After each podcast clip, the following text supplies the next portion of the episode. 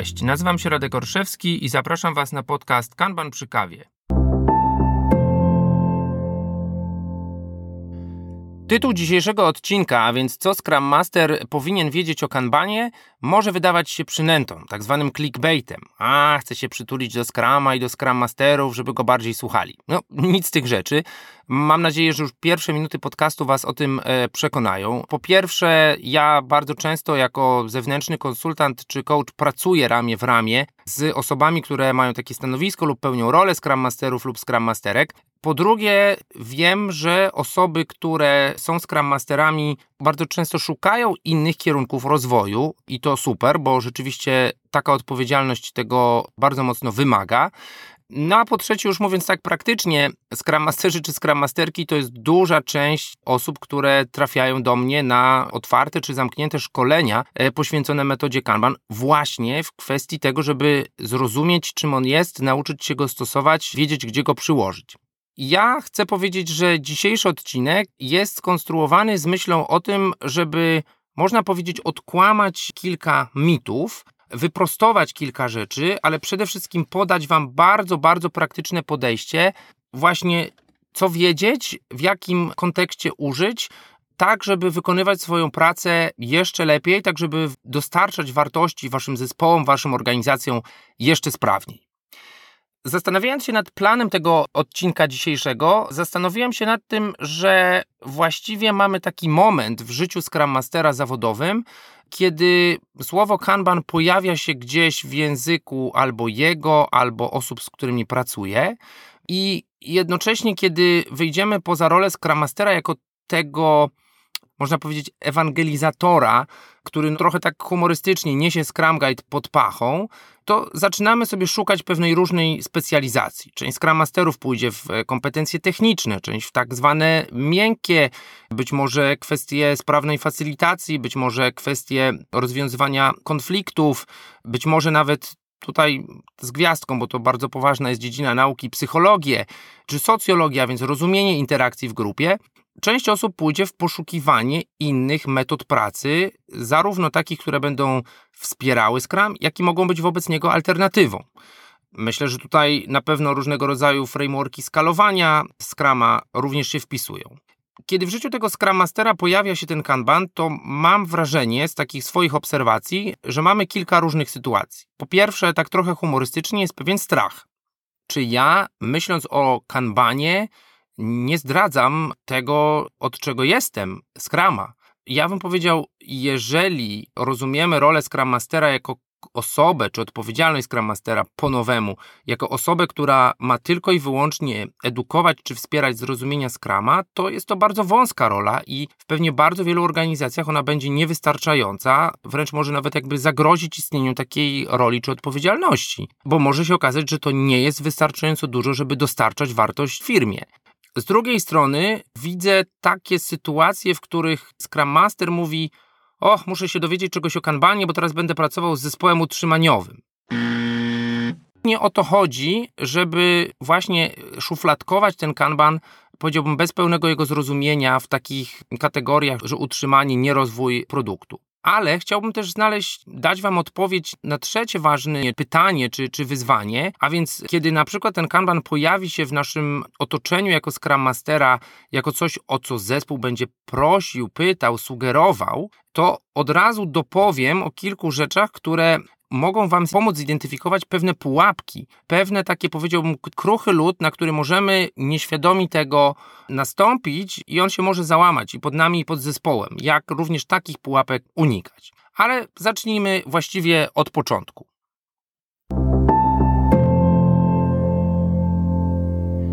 Pierwsza sprawa to taki artykuł, który trochę mnie też zainspirował w rozmowie z jednym coachem, który mówił o tym, Nothing in Scrum prevents Kanban. A więc właściwie nic w Kanbanie, przepraszam, nic w Scrumie, ale to właściwie jest na, na dwie, dwie strony, nic w Scrumie nie powstrzymuje cię od tego, żeby użyć jakichś elementów Kanbanu. Ale nie chodzi o to, żeby dodawać więcej i więcej, tylko żeby robić sensowniej.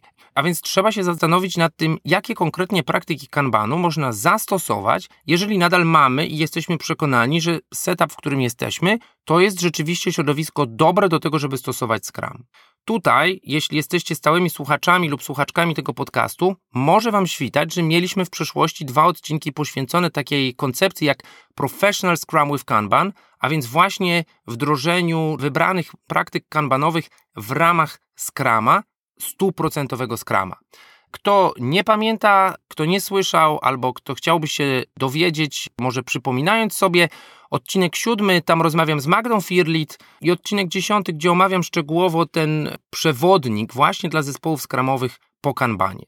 A więc pierwsza, troszkę upraszczająca forma rozumienia to jest to, że kanban możemy zastosować jako coś, co wzmocni nasz skram. Jak? Przede wszystkim wizualizacja, która nie jest w żaden konkretny sposób w Scrum Guide opisana. Nie mówimy, że nie możemy mieć tam tablicy, nie możemy mieć tam workflowu, jak i metoda Kanban by sugerowała, no już gdzieś pewnie w którymś odcinku to padło, wielokrotnie słyszymy o tablicach skramowych, ale co to właściwie jest ta tablica skramowa? Nie do końca wiadomo. Jedni powiedzą, że to jest tablica kanbanowa, która się czyści co sprint, a ja widzę takie, co się nie czyszczą co sprint. No ale to już jakby właśnie jest po to, żeby tą wizualizacją może pokazać, gdzie my właściwie w tym skramie jesteśmy. Druga sprawa to jest sam sprint, sam koncept sprintu. Bardzo często Scrum Masterzy będą się bali tego, że w cudzysłowie bali, że Kanban będzie oznaczał porzucenie sprintów. Pamiętajmy, że jeżeli mówimy o skramie z Kanbanem, to absolutnie nie próbujemy rozmontowywać tych sprintów, natomiast wewnątrz tych sprintów możemy zastosować właśnie ograniczenie pracy w toku.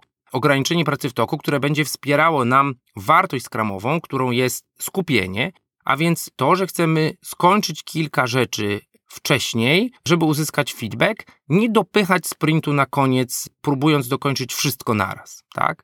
Jeżeli w waszym zespole, jeżeli na waszych retrospektywach pojawia się taki motyw, że dajmy na to osoby zajmujące się testowaniem, skarżą się na ten nawał, na ten taki mikro waterfall w ramach sprintu, to być może to jest właśnie coś, coś dla was. Ale przypominam, nie ma tutaj obowiązku, nawet nie mówimy o tym w żaden sposób, że jeśli sprinty są czymś, co dla ciebie działa, to musisz je porzucić, dlatego że dotknąłeś czy dotknęłaś księgi kanbanu, tak? Trochę tak żartobliwie. Być może jesteś na tyle świadomym słuchaczem lub słuchaczką, że oczywiście to wiesz, ale ja cały czas widzę ludzi, którzy ostatnio na jakiejś konferencji ktoś powiedział, no a jest jeszcze ten professional scrum with Kanban, no to już jest w ogóle nie wiadomo co, nie? No, to wiadomo co to jest, jest to po prostu zastosowanie praktyk kanbanowych w Scrumie.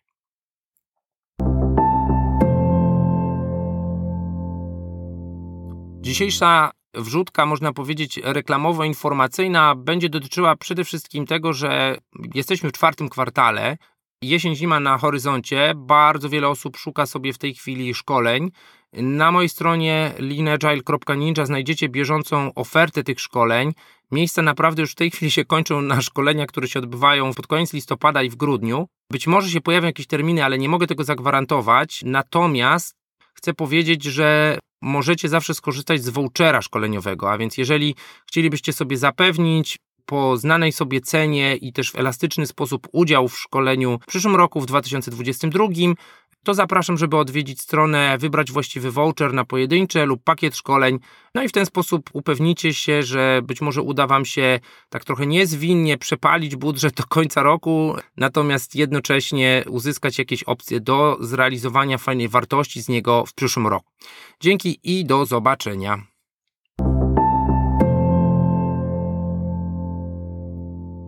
Jeszcze dwa ważne aspekty, które również możemy zastosować, nie myśląc w ogóle o wychodzeniu poza Scrum, to oczywiście metryki. Tutaj odsyłam do poprzednich dwóch odcinków, gdzie opowiadałem o metrykach przepływu, o narzędziach do pomiaru czy wizualizacji tych metryk. To też jest coś, co absolutnie nie jest w żaden sposób, tu będę się odnosił do tego artykułu Dave'a White'a, niezgodne czy zabronione, wykluczające się pomiędzy Scrumem i Kanbanem.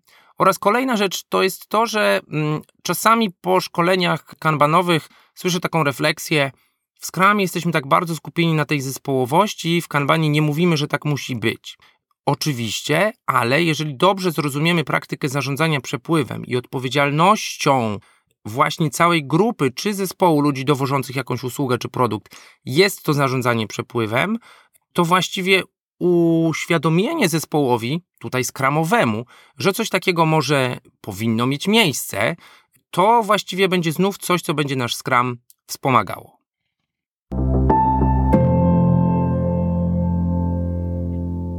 Drugi obszar to właściwie taki moment, w którym Scrum Master zaczyna, można powiedzieć, mieć już empiryczne dowody na to, że Scrum może nie być tym frameworkiem, nie być tym podejściem do organizacji pracy, które będzie pasowało do konkretnego zespołu. Przede wszystkim pamiętajmy o tym, że Scrum jest frameworkiem stworzonym z myślą o produkcie. Teraz wiemy, że ten Scrum Guide będzie mówił też o różnych tam complex adaptive e, problems i tak dalej, ale właściwie w takiej codzienności, zwłaszcza branży IT, to będzie ten framework produktowy. No i teraz, jeżeli Scrum Master widzi swoją rolę jako osobę, która musi nagiąć rzeczywistość, nie wiem, zespołu operacyjnego, zespołu HR, zespołu platformowego, do tego, żeby praca tego zespołu pasowała do Scrama, no to moim zdaniem to jest nawet czasami wręcz szkodliwe dla firmy, szkodliwe dla dostarczania wartości, wręcz negatywne dla użytkowników czy interesariuszy. I w tym momencie pojawia się taki moment, kiedy Scrum Master czy Scrum Masterka powinni umieć rozpoznać, że Scrum nie jest narzędziem, które chcemy przyłożyć do tych realiów. Opowiem jeszcze tutaj, stawiam taką gwiazdkę, bo chcę dopowiedzieć, że może nie jest tym narzędziem, które chcemy zastosować do realiów teraz, ale to nie znaczy, że nie zastosujemy tego w przyszłości. Przykłady, ja bym powiedział, w Scrum Guide. W Scrum Guide mówimy o tym, że ten zespół jest dedykowany i skupiony na jakimś jednym produkcie, nie na kilku produktach. Że ma jednego product ownera, a nie ich kilku. Że przede wszystkim jest właśnie, wrócę, zespołem produktowym, a nie na przykład zespołem usługowym świadczącym takie shared service dla kilku zespołów, całej organizacji, tu często myślimy o marketingu, o HR-ach, o designie, o, o nawet UX-ach współdzielonych pomiędzy cały produkt, tak? I ktoś może powiedzieć, hej, to w ogóle jest zły setup organizacji, zła forma jej podziału na jakieś zespoły. Być może tak, ale przede wszystkim w takiej sytuacji nie chcemy sobie dodawać problemu w stylu nie wiemy jak ustalać priorytety, nie wiemy jak obsługiwać dwa różne produkty, to teraz wprowadźmy Scrum, dlatego że organizacja, no mówiąc wprost, może nie mieć pieniędzy, taka trywialna sprawa na to, żeby zbudować dwa zespoły. Może na rynku pracy nie będzie mogła znaleźć osób z konkretnymi kompetencjami, żeby rzeczywiście sklonować te osoby, które są wąskim gardłem i pracują na rzecz kilku różnych produktów czy interesariuszy. I tu pojawia się, powiedziałbym to, piękno elastyczności kanbanu, które mówi, być może zacznijmy od tego, co robimy, też to podejście ewolucyjne, i spróbujmy tą sytuację pokazać, wyprowadzić w taki sposób, że to staje się zarówno przewidywalne dla biznesu, jak i można powiedzieć, jest to pewnego rodzaju uwolnienie z takiego wypalenia, zbytniego obciążenia dla zespołu. Być może takie rozwiązanie zostanie z nami na dłużej i ono się okaże nie gorsze niż rozwiązanie oparte o Scrum, być może doprowadzimy do takiej sytuacji za jakiś czas ewolucyjnie, że będziemy mieli dwa niezależne zespoły, czy więcej niezależnych zespołów, które rzeczywiście na nowo odkryją Scrum jako coś, co teraz będzie dla nich aplikowalne i będzie im pomocne. Tak? Nie starajmy się, no tak jak się ładnie mówi, wbijać e, gwoździa śrubokrętem. Tak? Jeżeli mamy młotek, to wszystko nam się wydaje gwoździem, ale też jeżeli mamy ten gwóźdź, to starajmy się znaleźć dobre narzędzie, tak? Możemy oczywiście walić rękojeścią jakiegoś, nie wiem, elektronarzędzia albo śrubokrętu, ale może się okazać to ta zła droga. Tutaj jeszcze jedna ciekawa rzecz. Jeśli znów znacie lub pamiętacie historię związaną z odcinkami podcastu, w odcinku 13 rozmawiam z moimi gościniami, tak się teraz ładnie mówi, na temat mitów w kanbanie, a w odcinku 14 rozmawiam z Korejem Ladasem na temat Scrambana. Scrambana, czyli czegoś, czego no właściwie rzadko się widzi pod nazwą, którą zespoły stosują, a więc znów, co Scrum Master powinien wiedzieć o Scrambanie, to jest to, że to nie jest tablica kanbanowa u dołu y, jakiejś wizualizacji sprintu. To nie jest robienie jednocześnie kanbanu i Scrama, to w ogóle nie o to chodzi to chodzi o pewną drogę ewolucyjną, w której świadomie wychodzimy poza ramy Scrama, a więc tutaj właśnie jakby w odniesieniu do tego PSK, o którym mówiliśmy na początku, poza takie podejście ortodoksyjne, gdzie mówimy na pewno zostawimy sobie 100% Scrama. No i zapraszam, odnoszę do tego odcinka, bo myślę, że tam Corey bardzo ciekawie o tym opowiada, o tej historii i inspiracji swojego zespołu, gdzie właśnie rezygnował, można powiedzieć, z jednego z eventów, z planningu, ponieważ to nie gwarantowało im takiej elastyczności, która właściwie była potrzebna biznesowi, tak? Ale to jest tylko tak na dobrą sprawę jeden przykład. Teraz możecie, drodzy słuchacze i słuchaczki, uświadomić sobie, że on podaje znowu jakiś odcinek e, podcastu. Ja może nie zdążę tego wynotować, więc chcę powiedzieć, że pewną nową formą wizualizacji do dzisiejszego odcinka będzie pewna mapa odcinków, a więc te wszystkie odcinki, które ja wymieniam, znajdziecie na wspólnej wizualizacji na stronie poświęconej odcinkowi podcastu, tak żebyście w razie czego wiedzieli, gdzie skoczyć, tak, że jeżeli PSK to te dwa odcinki, jeżeli Scramban to ten odcinek, jeżeli metryki przepływu to tamte dwa odcinki, tak żeby było Wam pomocnie, można powiedzieć, zbudować taką sieć tej wiedzy, e, która gdzieś w tym podcaście być może jest jeszcze dla Was rozproszona.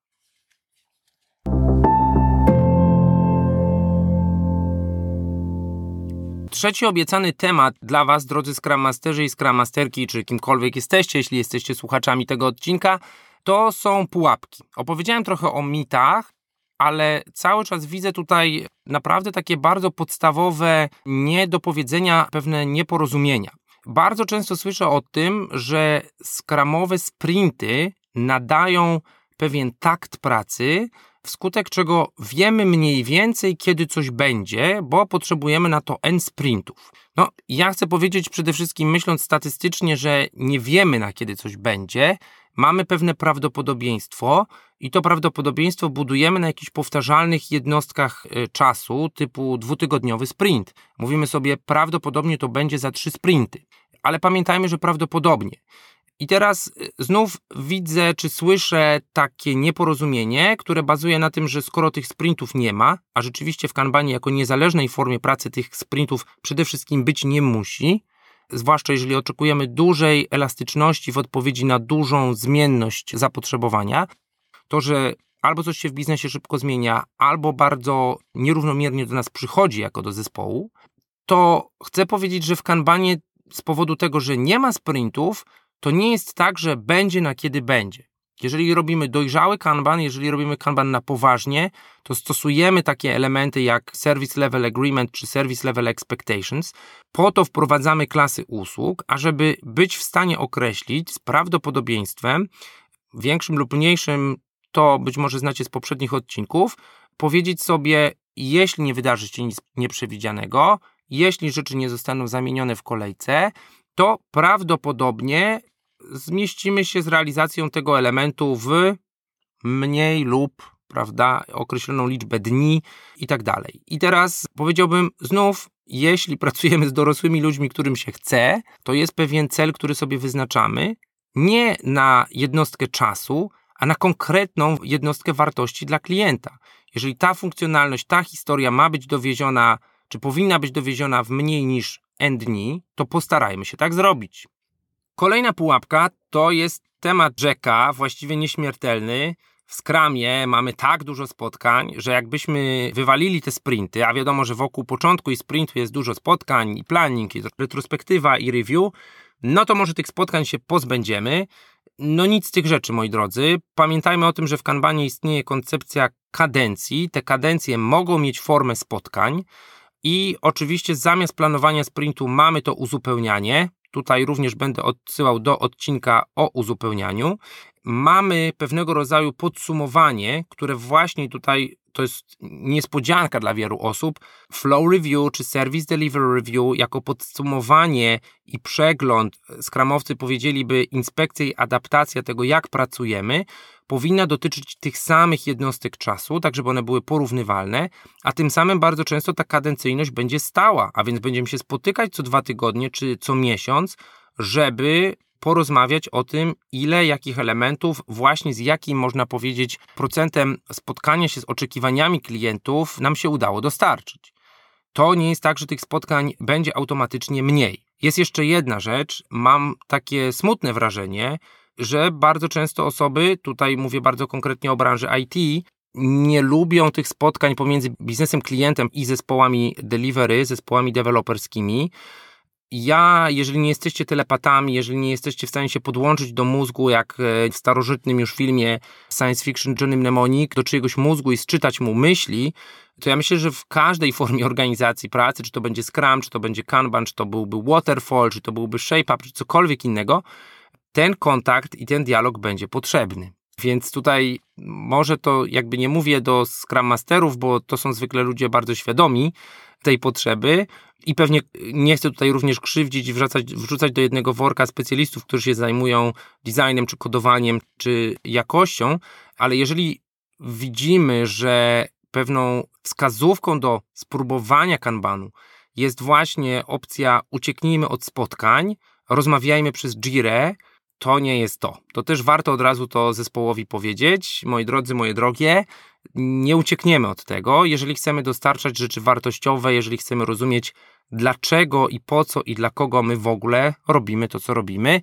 a pamiętajmy, za to są te nasze niemałe w tej branży IT pieniążki.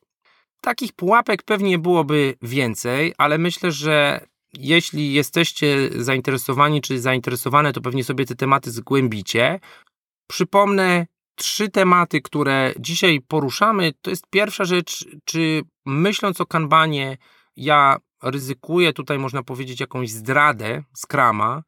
Absolutnie nie, bo możemy zastosować ten kanban w ramach frameworku Scrum. Po drugie, naprawdę bardzo wartościowa rzecz to jest patrzenie szerzej przez Scrum Masterów i Scrum Masterki, żeby nie stosować jednego narzędzia do wszystkich możliwych realiów, powiedziałbym, organizacyjnych, zwłaszcza, że pamiętajmy, że jakąkolwiek metodykę pracy, jakiekolwiek narzędzia, nie wybieramy ich na zawsze. Być może sytuację właśnie o ironii, o kanbanem uwidocznimy, zmierzymy, pokażemy w taki sposób, że znajdziemy umocowanie do tego, żeby rozdzielić zespoły, żeby je dedykować i właśnie znajdziemy się w takich realiach, w których ponownie Scrum będzie jak najbardziej na językach, ale nie tak negatywnie, że nie da się go tu zastosować, ale właśnie pozytywnie, że być może do tak, takiego obszaru, gdzie można go zastosować, dojdziemy, trafimy. No i trzecia rzecz to są wszelkiego rodzaju pułapki, tak? Pamiętajmy, żeby nie uciekać w Kanban, dlatego że nam nie wychodzą sprinty, czy jest za dużo spotkań, bo o ile sprinty nie są potrzebne, ale też nie mówimy, że ich być nie może, o tyle zwłaszcza właśnie te spotkania, ta współpraca, to wspólne zarządzanie przepływem, to niespychanie na siebie, to są takie rzeczy, których w kanbanie również, jeśli chcemy nim dowozić, dowozić, a nie też go za moment, że tak powiem, winić za to, że nam nie wychodzi, to te elementy też tam być muszą.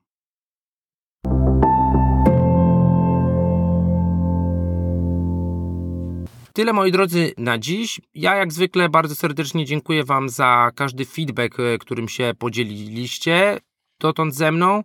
Bardzo się cieszę, że gdzieś ten podcast trafia. Ostatnio miałem taką miłą rozmowę, kiedy ktoś mi powiedział, że produkt ownerzy i inne osoby w organizacji mają powiedziane, że w czasie wolnym mają słuchać kanbanu przy kawie. To bardzo miłe, bo cieszę się, że dostarczam Wam tym wartość. Jeśli dzisiejszy odcinek zrodził jakieś pytanie, jakieś uwagi, być może macie własną historię właśnie przechodzenia pomiędzy jedną a drugą formą pracy, ich łączenia, jak najbardziej podzielcie się. Myślę, że to może się nawet znaleźć w którymś z dalszych odcinków podcastu. Zapraszam do dzielenia się. Dzięki i tyle na dziś. Pozdrawiam, mówił Radek Orszewski.